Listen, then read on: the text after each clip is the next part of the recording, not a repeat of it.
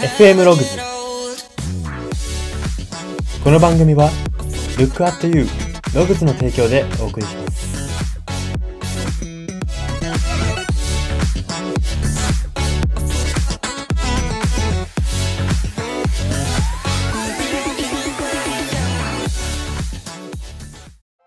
どうも。今年の春急遽訪れた私のマグカップブームが今になって全くなくなったなという風に感じている人材エージェント Y です。この番組は生きる自己啓発書と呼ばれる Y があなたの人生観、キャリア観にさやかな変化を日々与えていこうという番組です。これは取り入れたいと思うものがあったら取り入れる、そんな感覚で聞いていただければと思います。さて、今回は名言考察のコーナーです。今回特集するのが、第16代アメリカ大統領のリンカーンさんの名言です。その名言というのが、私の歩みは遅いが、歩んだ道を引き返すことはないという名言です。はい。えー、リンカーンさん皆さん、えー、ご存知の方、どうなんですかね？半々ぐらいなんですかね？えー、第16代アメリカ大統領として、えー、ご活躍されましたリンカーンさん。えー、主にですね、民主主義を主張し続けた人物でありましてですね、まあ、中でもゲティスバーグ演説という演説がすごく有名ですね。皆さんもこの、この名言を聞けば、あ、あの人かと、えー気づく方いる、多いんじゃないかと思います。その名言というか、い演説の一節というのが、人民の人民による人民のための政治という名言ですね。まあ、民主主義を主張し続けているってことがよくわかる一節ですよね。だから、なんかこう、貴族とか、まあなんかこう、なんていうんですかね、上流階級の人間が決めるんじゃなくて、人民が、もうそんな格差とかなしに、人民が人民、人民のために人民たちで決める政治。そう、そういう形がこう政治のあるべき姿なんだということを説いた人物になります。まあそんな、えー、なんですかね、アメリカ、アメリカの一時代を築いた彼の歩み、えー、またはこの長所短所というところに関するこの名言を特集していきたいと思います。では最初に読み取れるメッセージを読み解いていきます。ポイントメッセージが大きく3つあります。1つ目です。すべての弱みは強みに置き換えられるということです。はい。これはですね、まあ、コーチング用語、心理学用語で、リフレーミングという有名な単語があって、それに近いものであるんですけれども、すべての弱みは強みに置き換えられるということが、このリンカーンさんの名言から読み取れるわけですね。まあ、この名言、おそらく、この名言から読み取れることからしてですね、おそらくリンカーンさん自身はですね、自らの歩みが遅いということを弱みと捉えていたわけですね。弱みと捉えていたので、ここの名言、名言、この名言は落差で盛り上げてるわけじゃないですか。歩みは遅いが、引き返すことはないっていう。これは短所だが、これは長所であるっていう、この、なんていうんですかね、比較を一文に込めることで、まあ、いわゆる名言と呼ばれるようになった言葉なわけじゃないですか。なので、おそらくその、なんていうんですかね、名言の構造からして弱みだと、弱みと捉えていたと言えるんですね。しかしですね、その後に長所を言うってことは、長所の方がリンカーンさんは大切にしているということです。歩みが遅いっていう短所がありながらも、歩んだ道を引き返すことはないっていう長所の方、こっちの方が大事だということを自信を持っているわけです。つまり、ここから大事な、こっから言える大事なことっていうのは、捉え方を、えー変えることが重要だっていうことなんですね。えっ、と、確かに、リンカーンさんは歩みが遅い。まあ、この歩みが遅いっていうのは、まあ、皆さんも、えーご理解いただけてるかなというふうに思うんですけれども、シンプルに歩くスピードとかではなくて、こう行動とかですね。行動とか活動とか、えー、なんか新しいチャレンジですね。そういったところの歩みは早くはないが、えーでも歩んだ道は引き返さないと。うん、歩を進めたならばもうその足を戻さない後ろに。っていうことを、えー言ってるわけですよね。これは、弱みをパワーに、強みをさらに強くしてるという言い方ですよね。そういう言い方の名言であるというふうに言えますよね。だから、つまりこれ、歩みが遅いことを悪いって結局は言ってないんですよ。歩んだ道を引き返さない。うん、つまりはですね、歩んだ道に責任持つってことじゃないですか。で、やっぱ責任持つって、歩みが遅くなって当然なんですよ。歩みが速くてポンポン進む人って、意外とこう責任意識なかったりするんですよ。そのジャンルに対して。その道に対して責任っていうよりかは、もうどんどん乗り換えていこうっていう感じの意識だったりするんですよ。なのでですね、歩ん、これ、リンカーンさんは補足はしてないんですけども、私が補足をするとですね、歩んだ道を引き換え、歩んだ道を引き返すことはないって断言するためには、歩みが遅い必要があるんですよ。つまり、リンカーンさんは自分の歩みが遅いっていうことを引き返さないことで長所に変えたんですよ。歩みが遅い上に引き返したらもうダメだったわけです、リンカーンさん。ダメだったというのも、なんかちょっと語弊が、断言するのも語弊がありますけれども、まあ、リンカーンさんから、リンカーンさんからしても、歩みが遅くて歩んだ道も引き返すって言ったら、その位置まで、おそらく第16代アメリカ大統領まで行けなかったわけです。なので、この全ての弱みは強みに置き換えられるというポイントが一つ大事なメッセージであるというふうに言えますし、えー、強みのための道具にすれば弱みだって強みの武器、強みの補助になるというふうに言えます。はい、ではポイント二つ目です。大事なのは何を持っているかより自信を持って自分の特徴を誇ること、受け入れることということです。はい。えー、何を持っているかっていうことは、えー、どんな方も人生一度は気にしたりとか考えたりしたことはあるのではないかなというふうに思います。例えばですね、私人材エージェントでこう、就職に携わっているので、そういう観点で言わせてもらいますと、就職、まあ、新卒就活でも別に転職就活でも同じですけれども、ま自分何してきたかなとか、自分どんな特徴あるかな、どんな長所あるかなっていうことを自己分析をしたりとか、え自己内省、え今までやってきたことのまとめ、指摘すると思います。今まで就職転職を経験されたリスナーの方っていうのは指摘したことがあると思います。もちろんこれは大事なことなんですけれども、これは大事です。もちろんそれを聞かれるわけですから答えられなかったら、あ就職も成功しないわけですから。ですけれども、もっと大事なこと、さらに上乗せして大事なことが、その特徴を誇ること受け入れることなんですね。じゃあ例えば、自分は、あの、魅力は、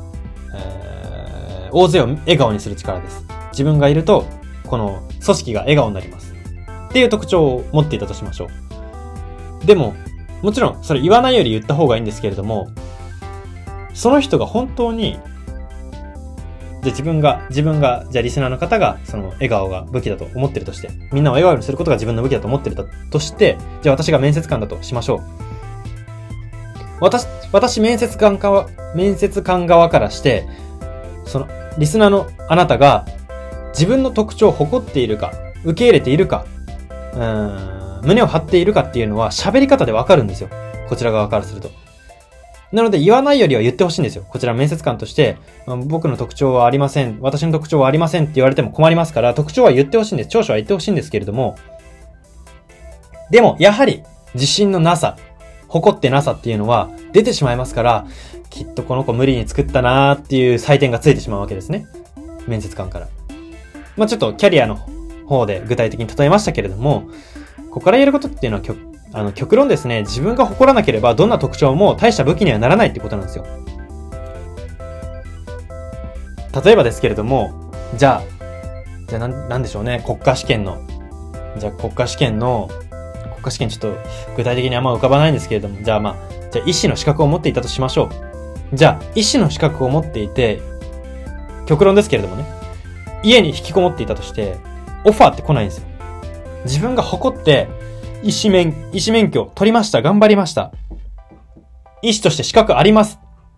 まあ、誇ったり、誇ったりアピール。こうやってでき、しなければですね、その特徴も大した武器に、大した武器にならないというか、武器になってないじゃないですか。この極端な例で言ったら、何も資格を取らずに家に引きこもっている人と同じになってしまうわけですよ。その家にいて使わなければ。どんな崇高な資格であろうが、考え方であろうが、特徴であろうが、世界を変える技術であろうが、それを表現しないと、アピールしないと、誇りに思わないと始まらないんですね。逆に言えば、どんな小さな武器も誇りに思えば磨きがかかっていくわけです。自信を持てば磨きがかかっていくわけです。面白がられて、新しい挑戦をさせてもらえて磨きがかかっていくわけです。なので、こういう観点からも、自分が誇ることが何よりも大切であるというふうに、ここから読み取れると言えます。はい。では最後、3点目です。引き返さないという決め事は、それだけで一つの才能、武器になるということです。一つのことを徹底して続けることって、人間が自分で思っているよりもかなりの難易度であるというふうに言えます。リスナーの皆さんにここでぜひ一個、一個考えてみてほしいことがあるんですけれども、リスナーの皆さん、10年間続けていること何ですかと聞かれた時に、自信を持ってこれは続けてるぞと言えることってありますでしょうか？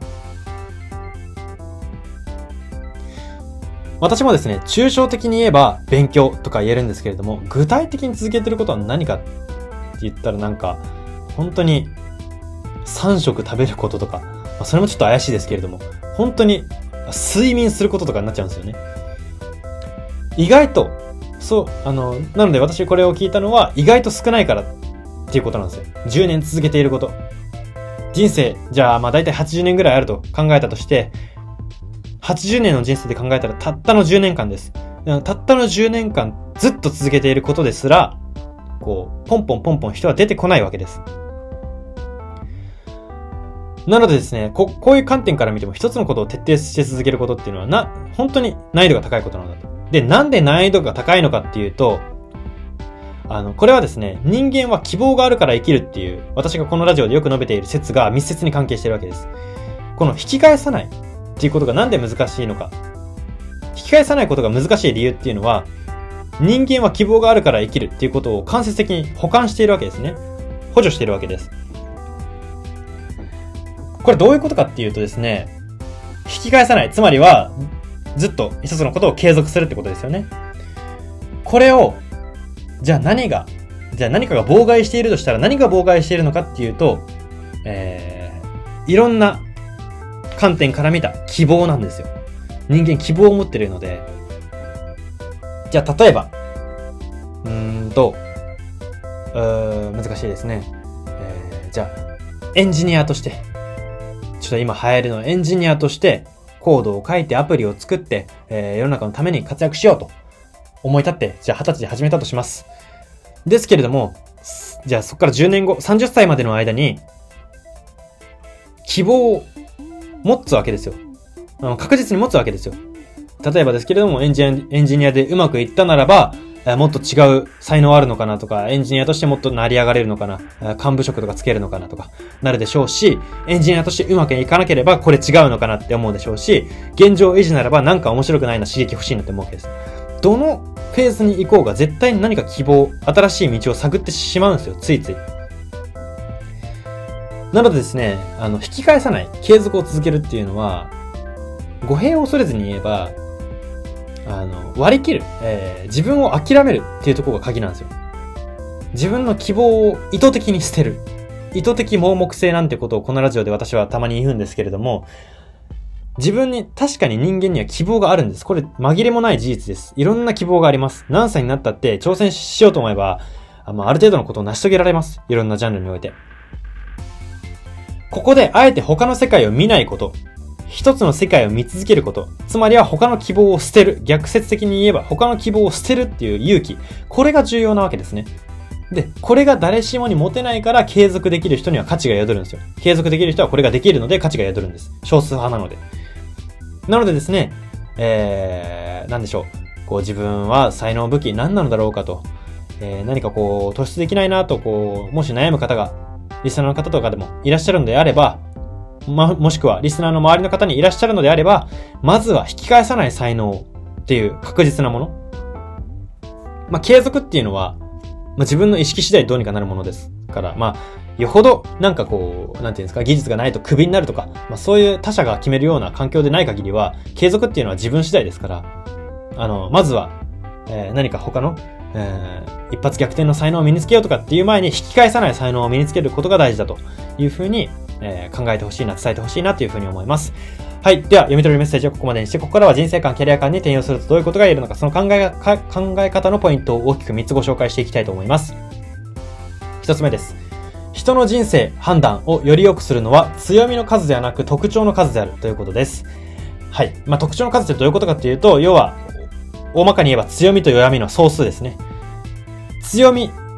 いいところの数じゃないんですよ。自分の人生、人の人生判断、自分の人生判断をより良くする、より精度を良くするのは特徴の数なんですよ。これは先ほど言った全ての弱みは強みに置き換えられるっていうところが、えー、関連しています。弱みが強みに置き換えられるのとしだとしたらば、極論、特徴の全ては強みになるわけじゃないですか。だから、強みの数ではなくて特徴の数なんですよ。あのー、ちょっとややこしい言い方になってしまいましたけれども、まだ弱みの状態でも、それを理解しておくことが重要なんですよ。弱みを切り捨てず、まあ、長所に変えら、早めに強みに変えられたらそれに越したことはないですけれども、まだ強みに変えられないなと思っていても、特徴の一つとして弱みを自覚する、認める。これは弱みですと自分で認める。これ簡単じゃないですけれども、認めることが、判断をより良くしていきますし、判断がより良くなっていく過程の中で、結果的にその弱みも強みに変わっているよということが言えます。はい。では、ポイント二つ目です。自分のことは自分が詳しい。自分が一番詳しいという自信が、自らの個性や魅力を自覚させてくれるということです。はい。まあ、これはですね、結構諸刃の剣というか、まあ、ちょっとこれが行き過ぎてしまうと、えー、取り返しのつかない判断をしてしまうことも人間は稀にあるわけなので、まあ、本当に、状況に応じて、えー、リスナーの皆さんにはぜひ使い分けてほしいなというふうに思うんですけれども、自分のことは自分が詳しいっていう自信がですね、やはりこう、負けそうになる時とか、えー、誰かにこう、なんていうんですかね、心をお礼させられそうになる時とかに、えー、鍵になってくるわけですね。自分のことをこう指摘してくる人に対して、まあ、明らかにもう腹いせだろうとか、明らかにこの人自分に興味ないのにもうなんか、ただただ言いたくて言ってるだけだろうとか思った時にですね、それを全部受け入れる必要はないんです。もちろん、近しい人が言う、ちょっといつもらし、いつもの君らしくないよとか、うん、その判断は多分違うよとか、そういう話を、もう聞くなってわけじゃないんですよ。聞く耳を同じことを言われても使い分けるべきってことなんですね。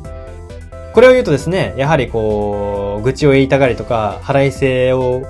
腹いせにぶ、なんかこう、ストレスをぶつけたがりな人にとってはですね、なんか差別だと。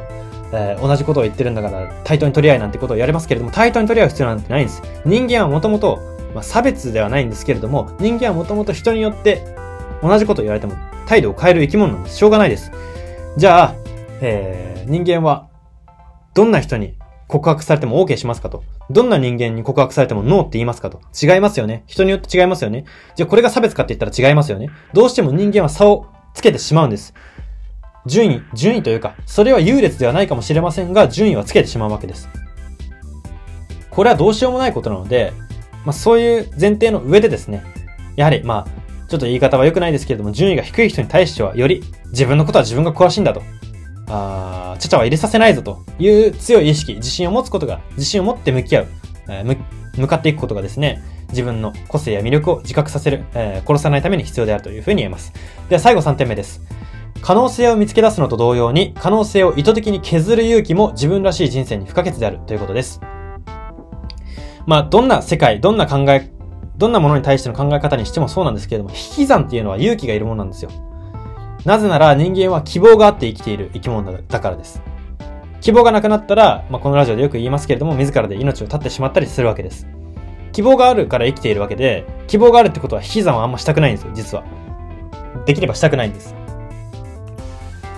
まあ、よくですね、その、自分らしい人生を生きるためには可能性を広げよう、可能性を広げよう、いろんな世界を見よう、なんてことは言われます。確かに大事なんです。一定世界を広げ続けること。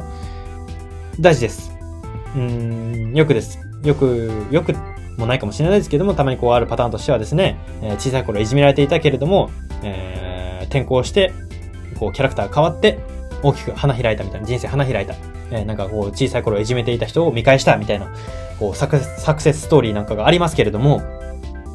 まあ、そういう、これはいい例ですよね。外に可能性を見つけ出す。でも、その外に可能性を見つけ出すっていうのが許されるフェーズ、年齢と、もうここまでいったらちょっときついぞっていう年齢があるわけです。これは人それぞれなんで、何歳ですかって言われてもこれは一概には言えないんですけれども、自分なりにもうそろそろ足場を固めないといけないって時期が出てくるわけですね。そこで可能性を意図的に削れるかどうか、これが人生の明暗を大きく分けるわけです。その分岐点に立っているのにまだ可能性を探り続けてしまうとですね、もうどこにも軸足を置けなくなってしまうわけですよ。私は結構これはですね、このタイミングの見定めには非常に悩まされました。今は私はこの軸足を据えられていると自覚してはいるんですけれども、はい。私も非常にこれは悩んだポイントでありました。はい。なので、これはどんな人間も悩んで仕方ないポイントだと思うんですけれども、やはりこの削る勇気を持てるかっていうことが大事ですし、あの、リスナーの皆さんもぜひ、えー、何か、こう、そういう自分分岐点なんじゃないかと、何か人生を見つめる分岐点なんじゃないかと思った際にはですね、この削る勇気っていう言葉を思い出していただければ嬉しいなというふうに思います。はい、そんな感じで今回は以上になります。今回は名言考察のコーナーで、第60、第16代アメリカ大統領のリンカーンさんの名言で、私の歩みは遅いが歩んだ道を引き返すことはないという名言を特集しました。FM ログズ今回の放送は以上になります。いかがだったでしょうか？はい。まあ、一国のトップとしてですね、えー、大きな組織のトップとしてですね、なかなかこういう最初に弱みから喋る人は、最初から、最初に弱みから喋って、こう、プレゼンというか、自分の思いを伝える人っていうのは意外といないんじゃないかなというふうに私は体感的に思っていますし、あこの弱みをあえて言いながらも、でも自信を持ってんだ、結局はトータル自信持ってるんだっていうことを伝えるこのリンカーンさんっていうのは真の強い人なのではないかなと。弱みを認めた上で、でも強みの方が勝つと言い切っている。このリンカーンさんは非常に、えー、強い人間だったのではないかなというふうに思いますし、そこが、こう、世界の人々から支持を受けたゆえんなのではないかなというふうに思いました。はい、そんな感じで今回は以上になります。ここまでのお相手は、お会いでした。